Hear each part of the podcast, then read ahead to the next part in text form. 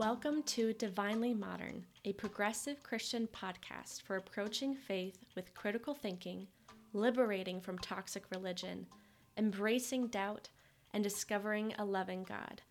Divinely Modern offers support and conversations for exploring faith in the modern world and finding divinity all around us. Although some conversations may relate to religion overall, this podcast specifically touches on the journey of deconstructing conservative Christianity. I'm Haley the Scientist, a physics researcher, feminist, and someone who loves God and loves caring for God's creation. To learn more about my platform and my story, check out my website and blog at haleythescientist.com, Haley spelled H A L E Y. Now let's explore what it means to be divinely modern.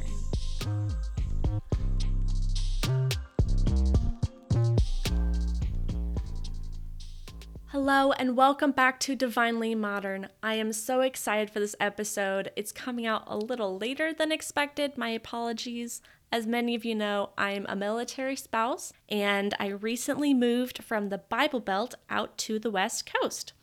We are set to move again and we don't know where to yet, but we should be finding out very soon. So I'll be sure to update you all on that journey. So, with that and some personal travels, I am just now getting back to things, but I am so excited to share this conversation with you. I have been having some absolutely wonderful conversations with wonderful people about new ways or perhaps very old ways to approach faith. And today we are looking at scapegoating, consent, free will, and the story of the crucifixion. This episode explores everything from Disney's Encanto to desire and imitation, an open future a God who experiences time and the life and death of Jesus. Whether you are deconstructing the traditional theology of penal substitutionary atonement, or perhaps simply curious about what a theology of consent means or looks like, welcome to my conversation with Jonathan Foster about his book, The Theology of Consent Mimetic Theory in an open and relational universe.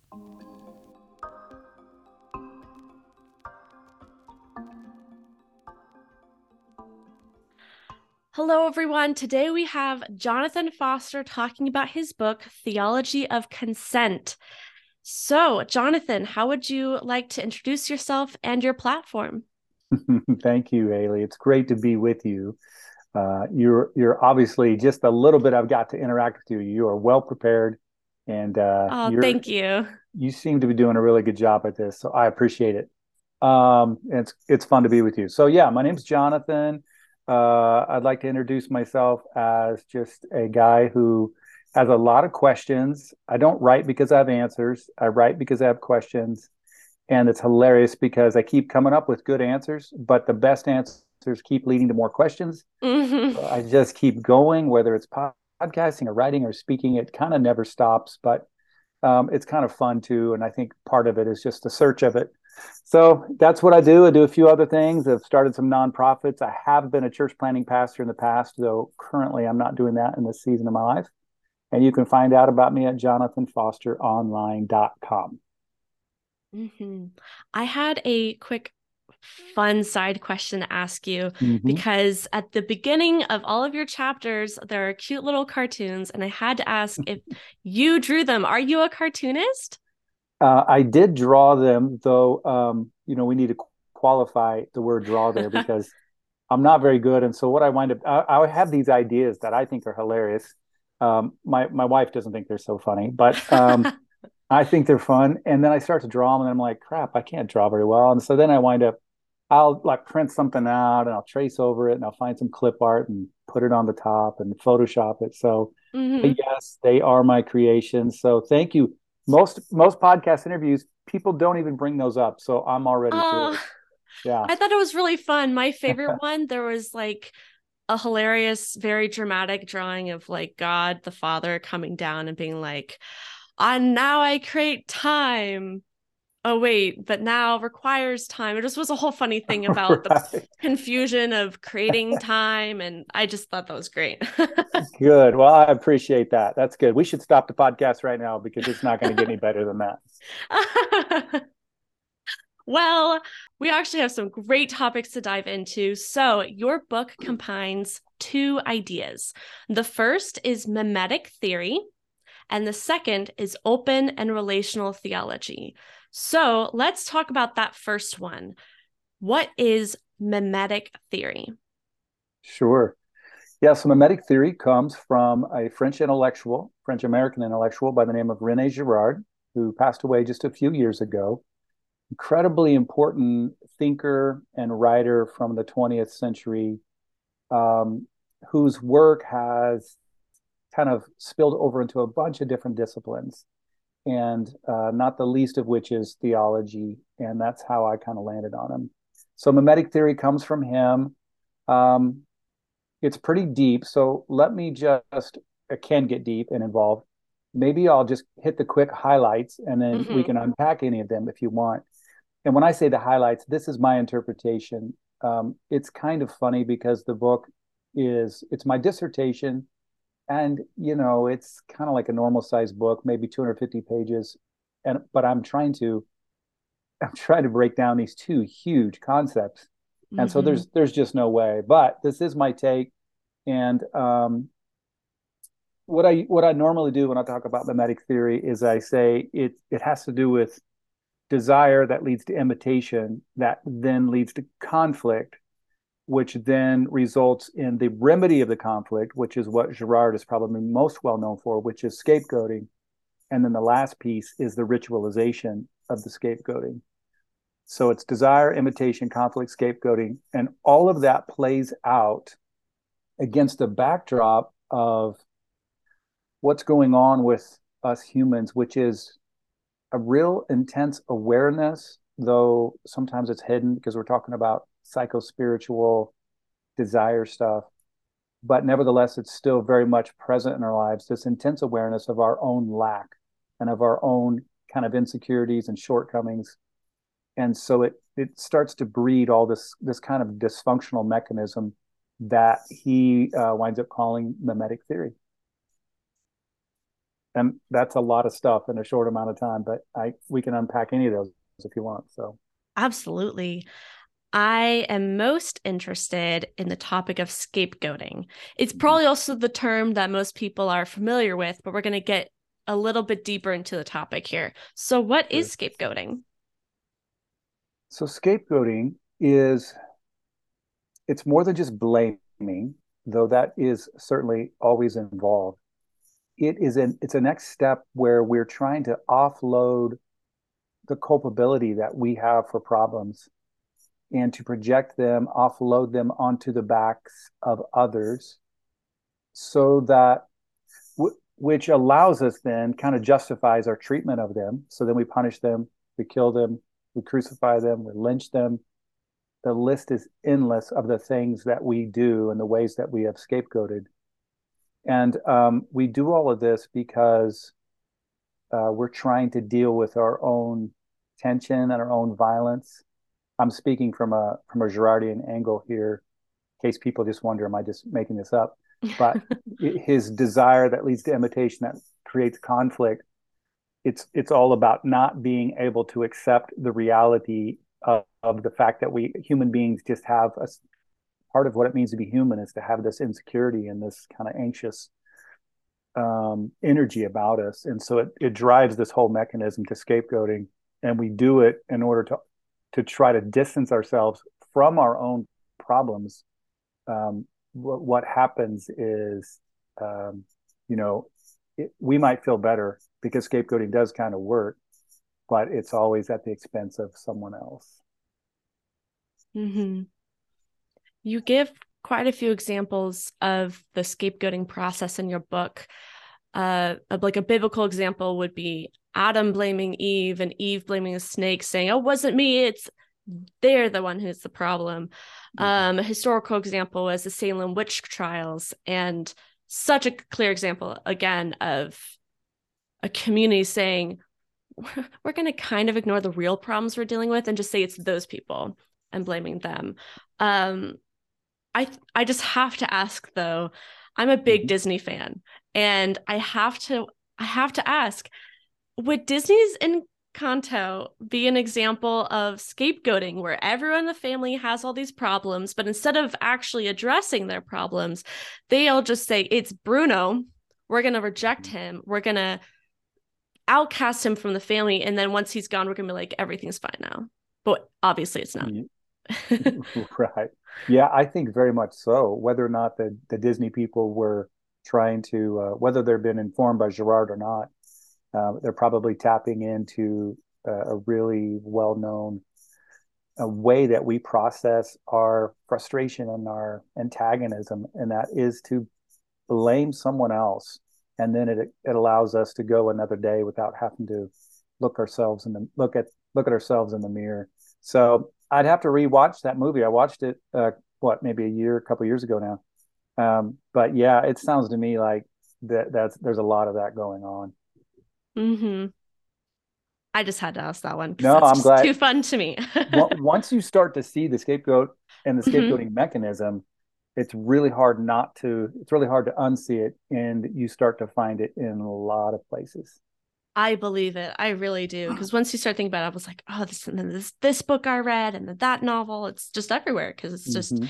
a, reflection of our human nature. Mm-hmm. So before we go too far into mimetic theory, uh, let's talk about the other idea that you address in your book, which is open and relational theology. Now, some of our listeners might recognize this term because a few episodes ago, I was talking with Dr. Thomas J. Oord, who you actually yeah. happen to know.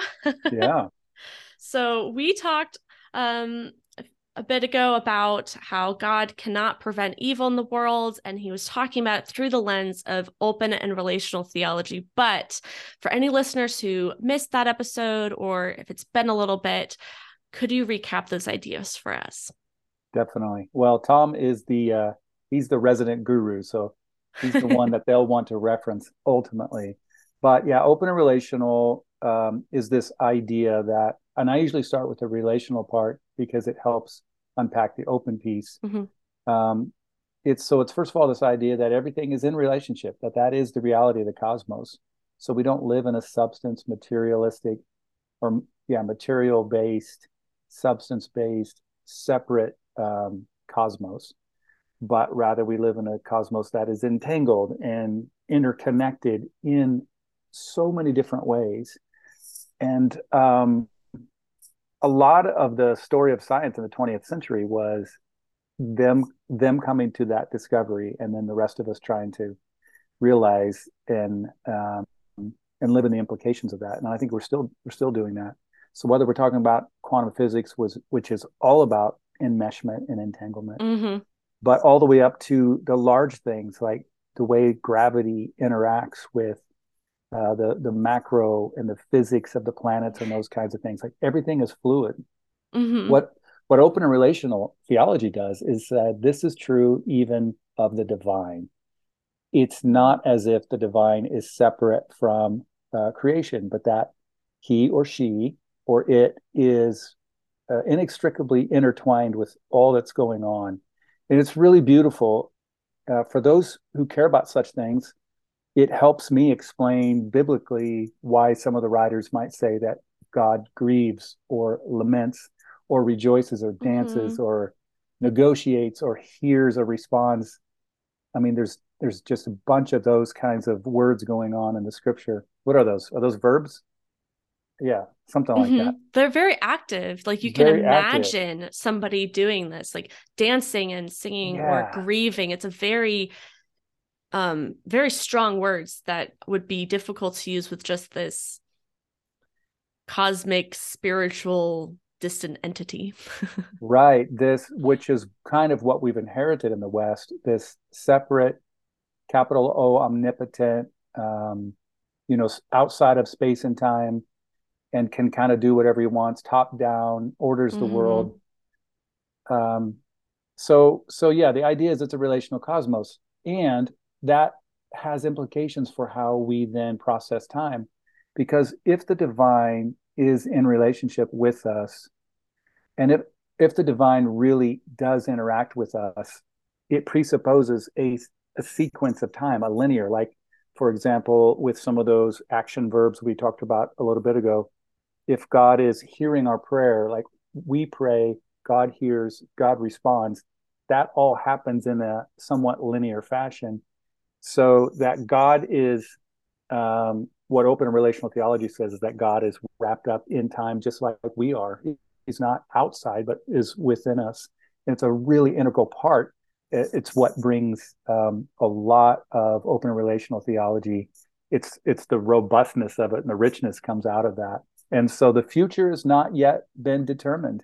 It's not a blueprint universe. Mm-hmm. It's a mm-hmm. universe where God and us and all of creation are acting and interacting, and we're coming up with new stuff moment by moment.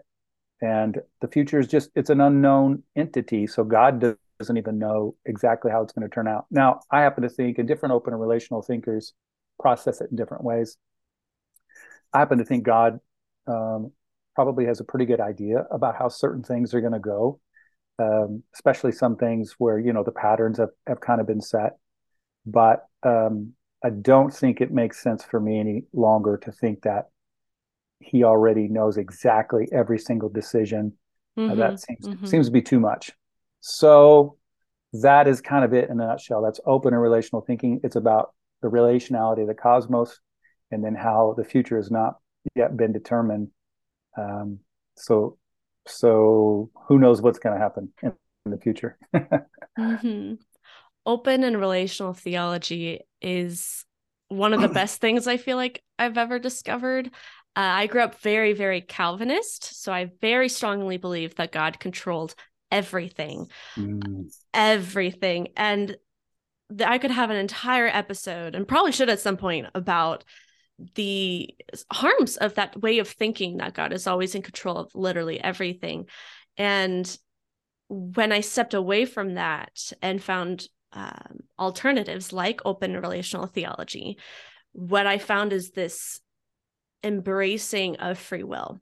Mm-hmm. And that is so important to me in for so so many reasons um particularly for us to be responsible for our actions because to me that only makes sense if we are free but i could go on a whole tangent there. So the point is that a major aspect of open and relational theology is the concepts of free will and consent. And in fact these are such important ideas that one of them is in the title of your book. Mm-hmm. so how do you define free will and consent and how do these concepts impact our theology?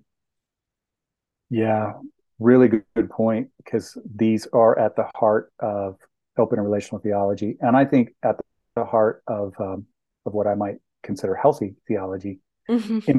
empowering theology, not a theology that or a thinking that makes us codependent. You know, it's funny. I think I may even say in the book. If I don't, I say somewhere else. Um, it's interesting how if if our kids grow up you know, like if you know of a family and the and the child grows up and they live with their parents forever and ever and ever, um, which happens more now than it maybe did mm-hmm. uh, when I was younger. But we might say, not always, but some people might say, oh, you know, that person is codependent upon their parents, or they can't make a decision, even if they're not living with them. Maybe they can't make a decision without their parents' input. After a while, I would say there's something not quite healthy about that um, it's interesting if you superimpose that same kind of thinking over our relationship with the divine. I think the same thing kind of makes sense. That um, I don't think God n- needs us to be little robots and to be codependent upon her for every single little thing. Uh, I think it's actually much more, um, again, entangled than all of that. And so, this kind of thinking, and also mimetic theory has helped me too, though Rene Girard, that uh, that wasn't necessarily his uh, primary reason for uh, coming up with mimetic theory, but both these ideas together have helped me continue to develop what I would think are healthier ways to view the human being and to view myself. And it has to do with yes, agency and autonomy and free will and consent. And so, in the same way that as my kids have grown up I have wanted to just help them as as much as I can, but ultimately let them make all the decisions that they want to make.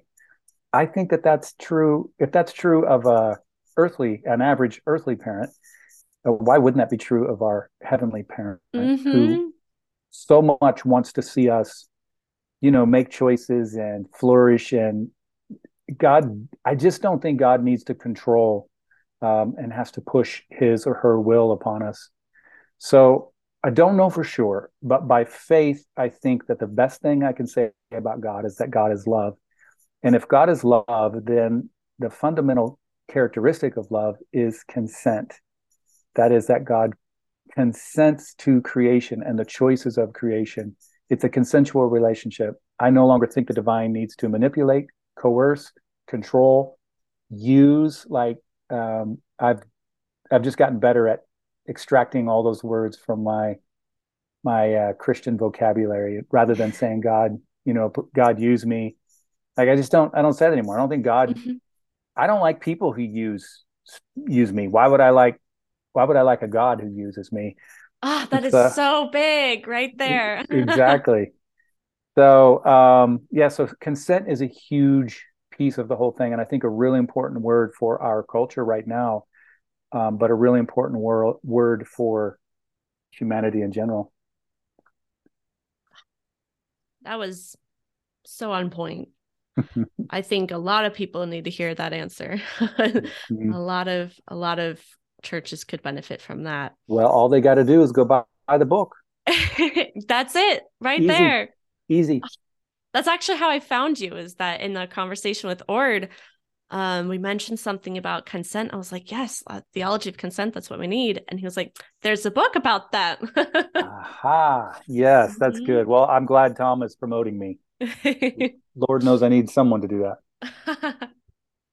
so you touch on a lot of different topics in your book, and we could probably spend multiple episodes doing it. So today we're going to focus in on the crucifixion.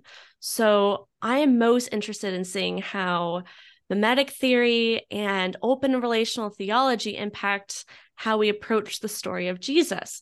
Before we do that, though, just for a quick recap for context, would you like to describe the quote unquote conventional interpretation of the crucifixion? Sure. Well, probably the, I mean, there's multiple different approaches to the crucifixion, which is not something I even knew about, even as a even as a pastor, up until probably ten or twelve years ago. But um, the most common Americanized Christian way to view of the crucifixion is what some people refer to as um, penal substitutionary atonement, uh, which is the idea that Jesus becomes our substitute and becomes a sacrifice for us, so that um, so that God's wrath and anger um, has a place to go. I mean, I'm glossing over a whole bunch of stuff, but mm-hmm. um, interestingly enough, it fits really well within the scapegoating mechanism that Girard lays out. And it's it, the scapegoating mechanism, mimetic theory, was the primary way that for me, I defanged this whole and un, and decoded this whole um, oppressive uh, penal substitutionary atonement thing for me. And so I got to the point where I realized that for me, and I think for everyone, but for me, um, it's just not a healthy way to to think of my God needing someone to die, anyone to die, let alone his own son, needing blood to be shed before he could forgive. So I'm rambling a bit, but in terms of the way it's normally um, framed, you know, that's it for most of American Christianity. Not certainly not everyone, but for a large swath of uh, of American Christianity. Mm-hmm. Mm-hmm. And and so I guess is the next question. so from going from there, how do we then deconstruct that? Yes, absolutely. Describe your interpretation of the crucifixion in light of mimetic theory and open and relational theology. Yeah. So sorry, I was already getting ahead of myself, wasn't I? so um right. So so the question, like a big question maybe one of the biggest questions that a lot of us Christians ask is, well, well, why did Jesus have to die? And again, for most of my life, it was because, well, uh, sin is really bad and someone's got to atone, someone's got to pay for this. Um, and God couldn't forgive without bloodshed. And so Jesus was the perfect sacrifice. After I got a better handle on mimetic theory, um, I realized that what the Hebrew prophets were speaking about and what Jesus was living into was a way to not live under the oppressive nature of the scapegoating mechanism, which is to find someone and to put all of our problems onto the back again and to then kill them.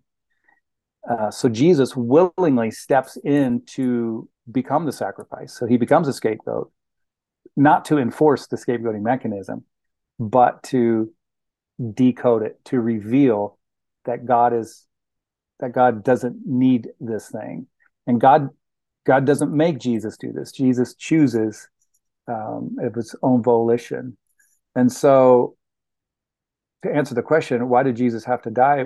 You know, a few years ago, I was like, oh wait, Jesus. It's a really easy answer that Jesus had to die because we killed him. Like that's it. It's not because God needed to kill him. Um, it's because that's because we've ordered our systems upon scapegoating violence. That's the way culture has been ordered for, uh, well, at least since the move from uh, hunter gatherer to agrarian about 10,000 years ago, roughly speaking. And so Jesus, of course, just fits right into that. And so that was super helpful for me. And then I was finally, it just gave me just enough intelligence to back up what I was intuiting. And that is that if I have a healthy father parent they they wouldn't need you know me to uh to necessarily have my bloodshed um open and relational theology speaks less about atonement in some ways the mimetic theory in some ways never gets very far away from the crucifixion at all because it's such a central scapegoating story. And it's such an iconic story. Open and relational you know it's harder to find writing that dives into the atonement although i do have some colleagues that are going through uh, the same dissertation process with tom oord who are unpacking some of that. I'm really looking forward to reading some of those things. And there's there's other people who've written about it as well coming up to um, our time but basically what the two concepts share is a deep suspicion that the divine needs any kind of sacrifice in order to sow redemption into the world. Mm-hmm. In other words, God, God's always been a forgiving God. It's not as if, like, well, first of all, for those who care about the Bible, again, in the Old Testament, God was forgiving, and it's not as if when Jesus forgave people, he then like can you imagine jesus forgives someone in the stories which he does a few times but then he stops a few seconds later and goes oh wait time out that thing I just did where I forgave you, you're going to have to wait a few weeks till I'm tortured and murdered for that to be, you know, efficacious. Mm-hmm. he doesn't say that. He just says you're forgiven. And uh, so, yeah. So forgiveness has always been a part of, of I think, what God wanted to do. And so both mimetic theory and open relational theology has, helped me decode the way I've been conditioned, which is that I thought God needed a sacrifice. Turns out God is love, and love might invite you to sacrifice if you consent to do so, but love doesn't need a sacrifice. Mm. It changes so much of the way that we view God from this massive, big, apathetic figure to someone who is loving and caring like a friend. And I really love how open relational theology does that. Mm-hmm. Me too. In light of mimetic theory, I really like the way you describe um, the com- the two different views of the crucifixion in layman's terms. you you're talking about how penal substitutionary atonement is basically the scapegoating mechanism over and over again of you know in the Old Testament, you have, you know, just killing these animals and saying, all right, it covers our sins. We keep doing that until we got Jesus. Like you summarized that in the terms same mechanism, better goat To clarify, I was quoting his book here. The line, same mechanism, better goat, is how he paraphrases the traditional view of the crucifixion, which many of you might know as the theological term penal substitutionary atonement. Mm-hmm. That Jesus was just the better goat, just yeah. worked better. Um, but then you're like, oh, but this alternative version that you present, the message isn't Jesus was a better goat. The message was the mechanism's a lie. We don't need right. to be doing the scapegoat. Right. The mechanism's a lie. And I was like, I love yeah. that summary. it was so great.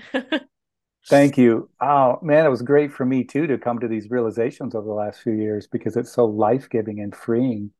I don't have to live by the weight of this mechanism anymore. There's some there's there are other options. So yeah, what Christianity did, it's unbelievable, man. Here we are 2000 years later and we are still we still go round and around about you know God needing bloodshed in order for us to be forgiven. And by the way, for those who are listening, i will try not to be. Um, I don't want to be disrespectful. I know that people um, have created meaning, you know, out of their lives for some of these things. So for some folks that are listening, it may be really hard. So I don't want to come across too strong, but um, but it's been really life giving to me. And I I think after living with it for a while, I realized that, yeah, what Christianity did, especially in the West, was it took it took everything. Like Jesus came to free us from the mechanism, and after a couple of centuries, it just fell right back into the same old pattern and slotted Jesus back as as the same old goat. And we we said, oh well, he's better because he's sinless and he's perfect, and so he's the real thing. I mean, when you start to think through it, it's just illogical as if God really, as if we really had to get God's attention and the goat wasn't doing the trick, but this really good human will do the trick. And it just doesn't add up. It just doesn't make sense. Um, you know, I have three kids. When one of them came to me when they were, you know, younger and had a problem and wound up having to ask for forgiveness, never once did it cross my mind that I would need to go get one of the other kids and beat them you know, or to punish them or to sacrifice them in order to to assuage my, you know, my wrath. Um, again, how much more so with a God who is love? I mean, that that's scriptural too. I think it's for me, it's the pinnacle of scripture that God is love. Mm-hmm. So yeah, it's not it. Looking at it the old way, it's the same mechanism, but like better goat. But looking at it the new way, no, it, the whole mechanism is, is a lie. We don't need a goat. God God loves to forgive, and we're in relationship with Him. Hmm.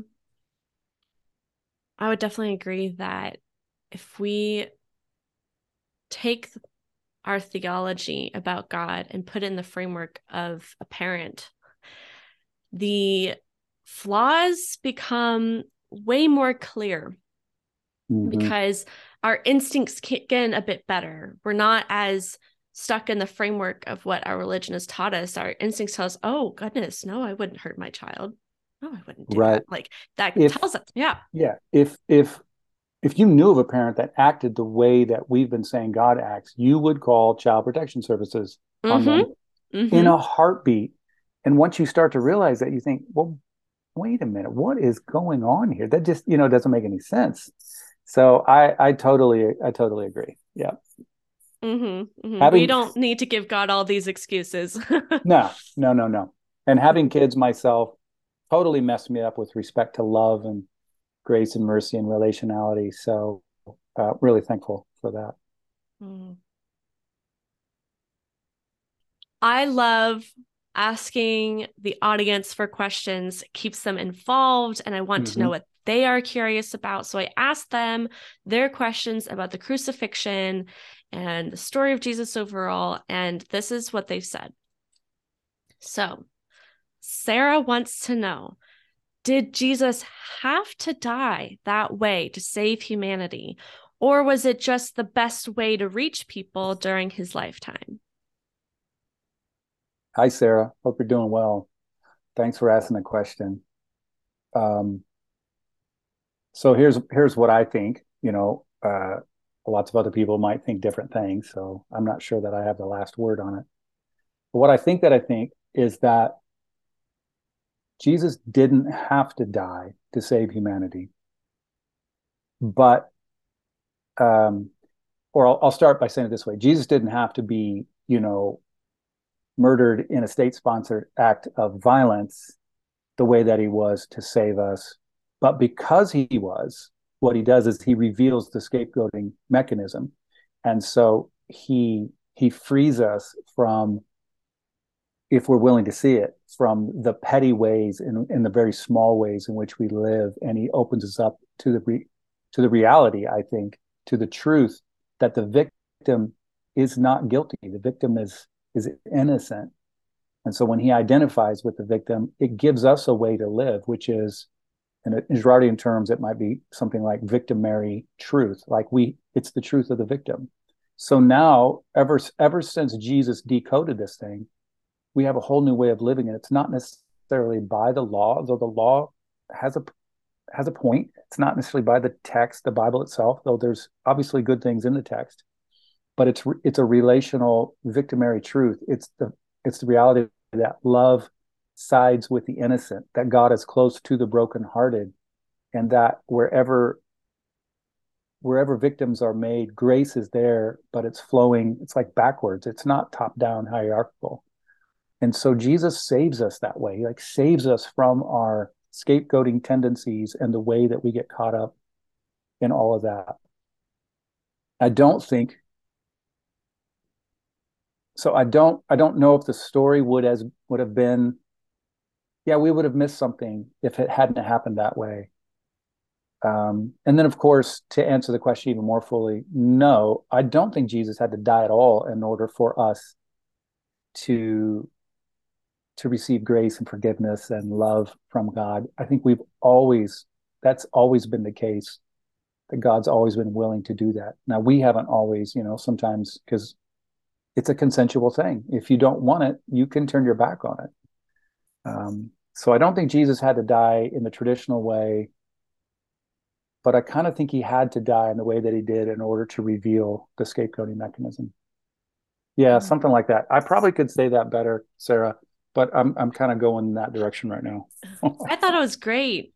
I wrote down relational victimary truth and mm-hmm. God is close to the brokenhearted. I mm-hmm. love all of those lines. Like there is so much when there is love in your words, then you know you're on the right track. There you go. That'll that'll preach right there, Haley. Yeah, and there's something too, like if I oh gosh, you know, we could talk about it forever because there's so so many beautiful beautiful things about Jesus's life and his death, even in the death. But also, there's something about him identifying with us on the cross when he cries out, "My God, why have you forsaken me?" Like this, that's this iconic moment where uh, the Son of God, the Son of Man, as he refers to himself, is identifying with us.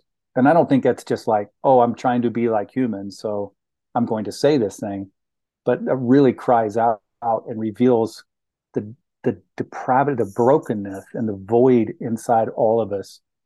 Um, and so that reveals a whole bunch of stuff about what it means to be human. In other words, if you are struggling and you feel broken, uh, it doesn't mean that it doesn't mean that God's forsaken you. It just means that that's what it feels like sometimes to be a human. Mm-hmm. Mm. So the next question from the audience might have gotten a little bit answered. So we'll see. I'm going to go ahead and read yeah. aloud just so that yeah. they are represented. Sure. Uh, so let's see. Daniel wants to know the idea that God sent his son to die a violent death poses a lot of ethical issues. But alternative interpretations can make the crucifixion carry less weight. If God did not need Jesus to die, then what was the point? What is the significance of the crucifixion? And was it necessary for our salvation or not? There's a lot there. Yeah, and we kind of have already talked about it, but I would just say, Daniel, I totally agree that it, it does present a lot of ethical problems if if God needs someone to pay, here's one thing that happens. I guarantee you, we see this all the time. If your God needs to be paid, then then the follower, the God followers, will always need someone to be paid, uh, or to be paid. You know, they will need to get paid off, so to speak. Their their wrath will need to be assuaged. Uh, they'll wind up wanting to scapegoat. Well, of course, that's exactly what's happened. I mean, we've we've just we justify our own actions. We may not even say this. In fact, I think a lot of American Christians scapegoating is so hidden. It, that's why it's so sinister and effective. We don't even realize it. But I do think at a deep hidden level that we can justify us getting rid of certain people because, well, God did, and certainly in the Old Testament, it, it appears that the people thought that that's what God was doing.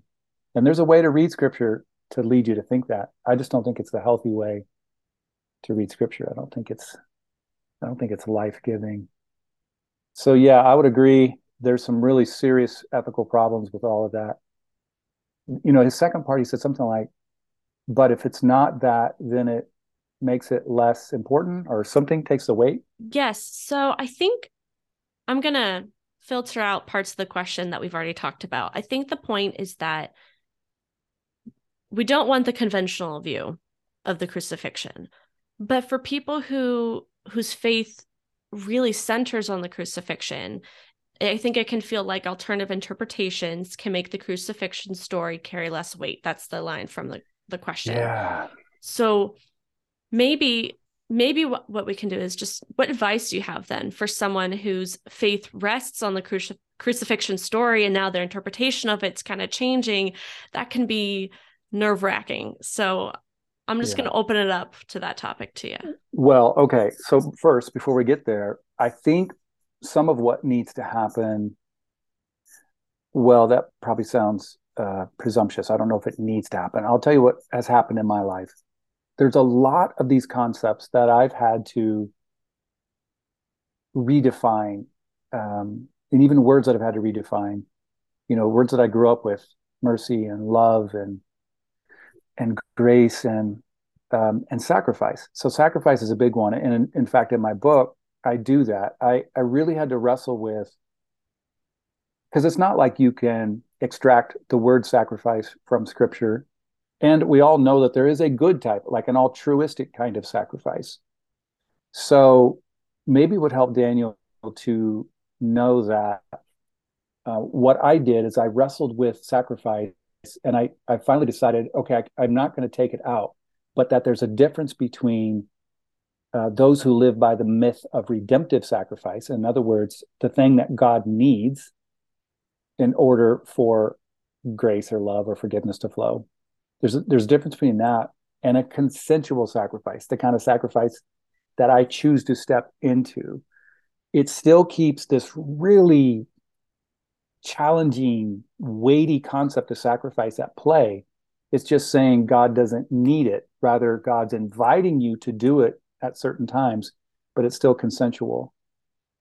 And so in in my work, I actually I struggled with to come up with the phrase, and I kind of went this direction. It's an English grammar direction of the difference between reflexive and non-reflexive verbs. And um, non-reflexive verbs are the kind of verbs basically where some where the subject is coerced into doing the thing. Reflexive is where the subject essentially uh, consents, chooses to be a part of it. Quick note a reflexive verb is used when the action is done on the subject of the sentence. So, for example, I wash myself, I clothe myself. I am both the subject and the object of the action. I am doing the action, but the action also impacts me, influences me.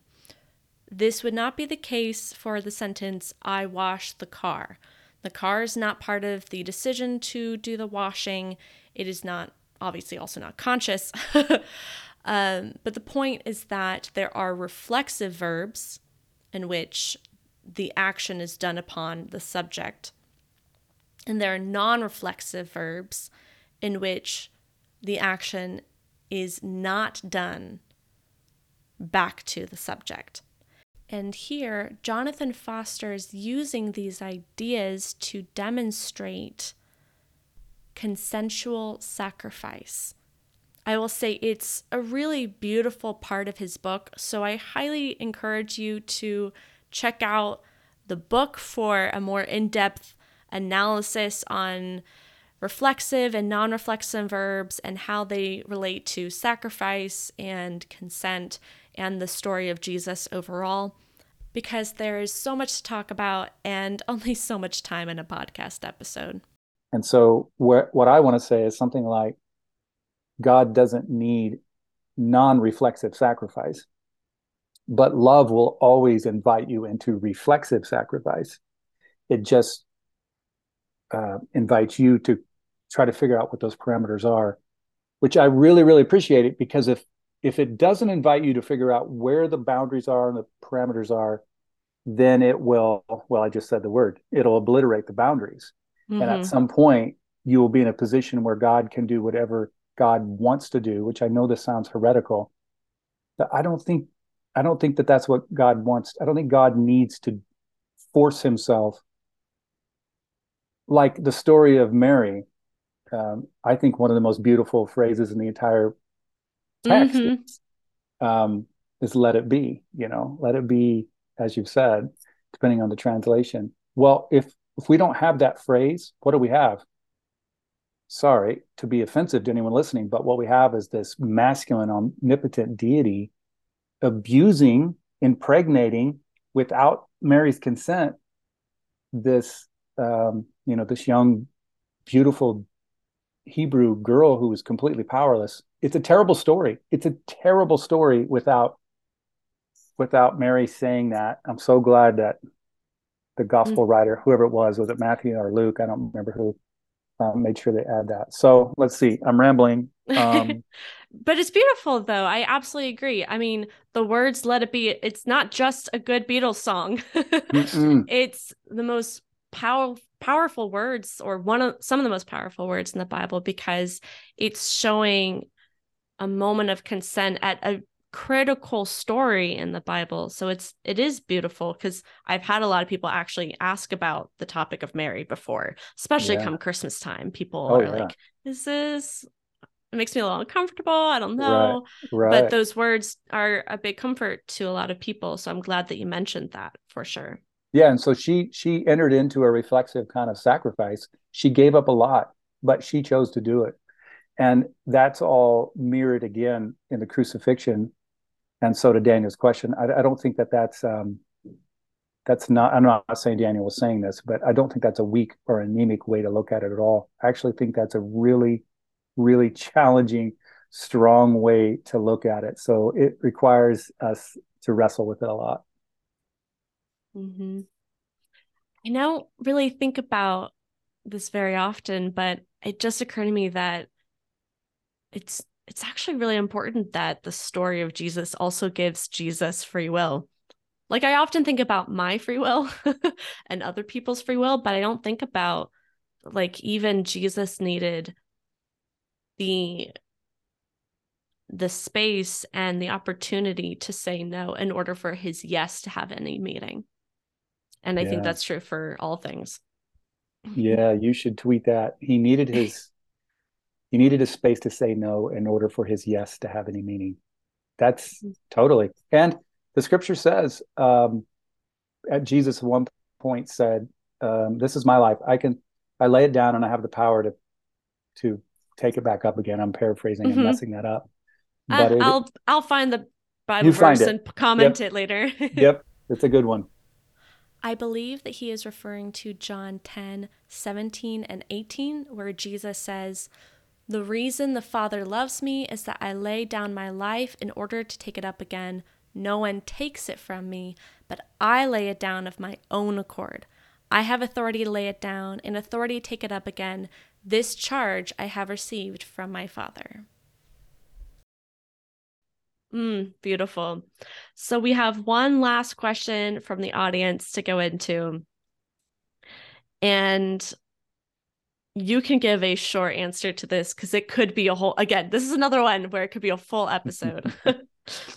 Derek asked about retributive versus restorative justice in light of Jesus's life and death. I am going to say he originally asked also about penal substitutionary atonement, but I'm going to skip that part because we've already addressed it. Yeah. So anyway, you can go. Yeah. Unless if you want to th- talk about it more. well, all of these things, you know, you bring up these different topics and they color all this stuff dovetails and overlaps.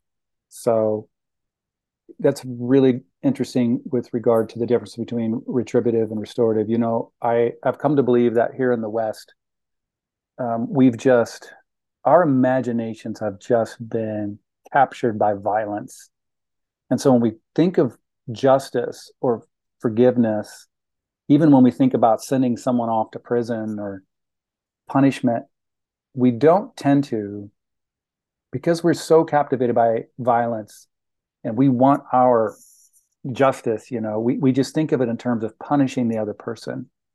But in a relational cosmos it's never just about the other person because it's never i'm not really interdividual. Uh, a girardian word is i'm an individual so i'm really not who i am without someone else and they're not who they are without me. Times 8 billion people times all the creatures you know on the in the world and in the universe. So it's a very interconnected thing. So we have all inherited this idea that yeah you, you commit a crime and you're going to get punished and sent away and it's with the bible it's not like that with with love it's not like that and with jesus it wasn't like that it's a relational thing there is there are consequences but there are times when all of us are going to have to you know, we'll reap what we sow. But with love, love is never going to forsake you. Love is constantly in it for the restoration. And it might take a while. It might even take, you know, like who knows what's going to happen in multiple millennia. I mean, it, it might take a while. Mm-hmm. But but love is patient. That's what the text says. Mm-hmm.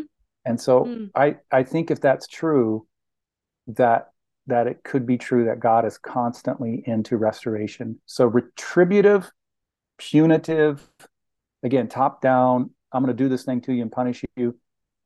Uh, that I think that's a man-made thing. I don't really think that's a thing that God needs. It still keeps consequences in play and you know implications and stuff in play, but it, what it means is that love is always right there trying to bring about restoration. So I don't know if that's what he's getting at, but that's what comes to my mind when he asks. Oh, I thought that was a great answer. I definitely do. Well, as we come to a close, what encouragement or advice do you have for our listeners who are deconstructing their faith right now? Wow, there are so many of us that are in the middle of this deconstruction, reconstruction. By the way, I also wrote a book called The Reconstructionist.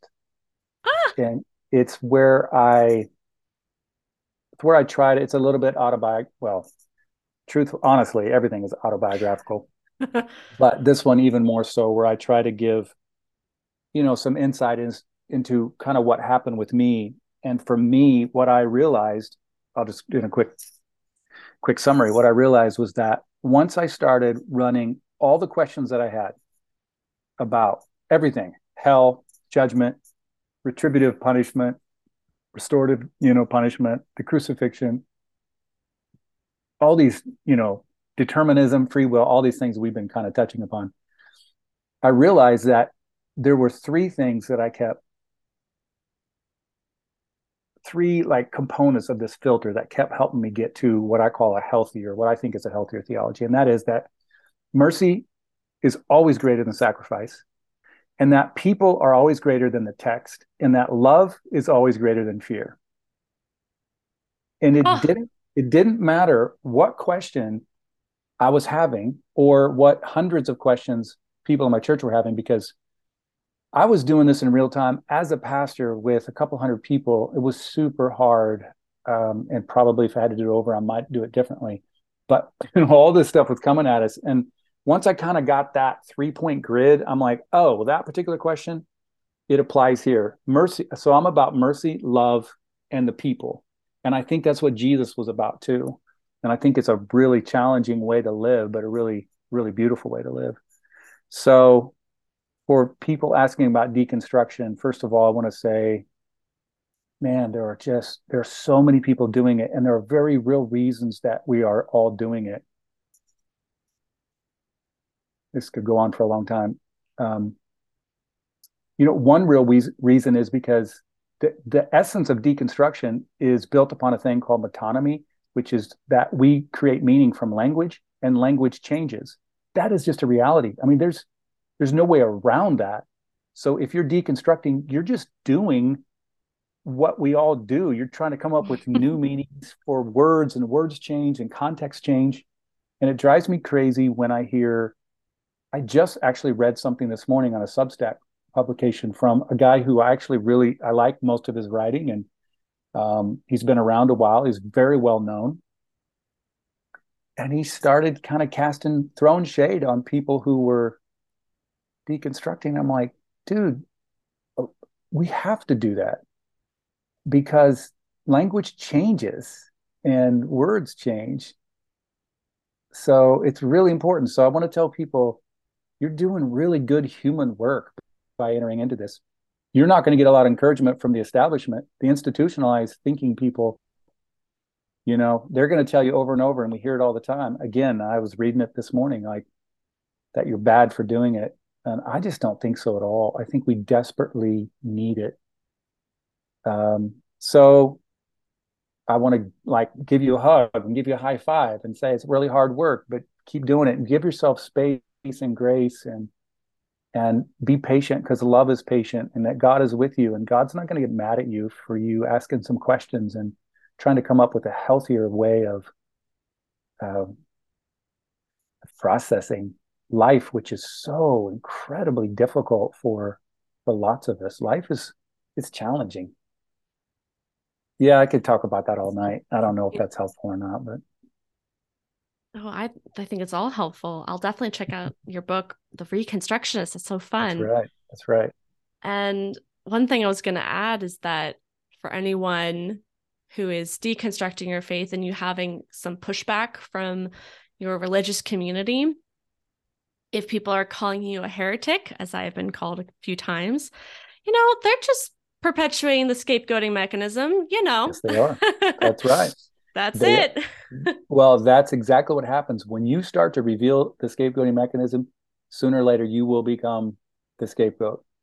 and so uh, you're, uh. you're absolutely right. You know you're on the right track when it's a hard track though to be on when you when you become their victim. So. Mm-hmm. And if you want to learn more about the scapegoating mechanism and how it relates to theology and consent and open relational theology and all of those beautiful things we've been talking about today, be sure to check out his book, Theology of Consent Mimetic Theory in an Open and Relational Universe. Thank you so much for listening. If you have any questions or would like to dialogue with me, you may join me in my community on Instagram at Haley the Scientist. That's Haley spelled H A L E Y.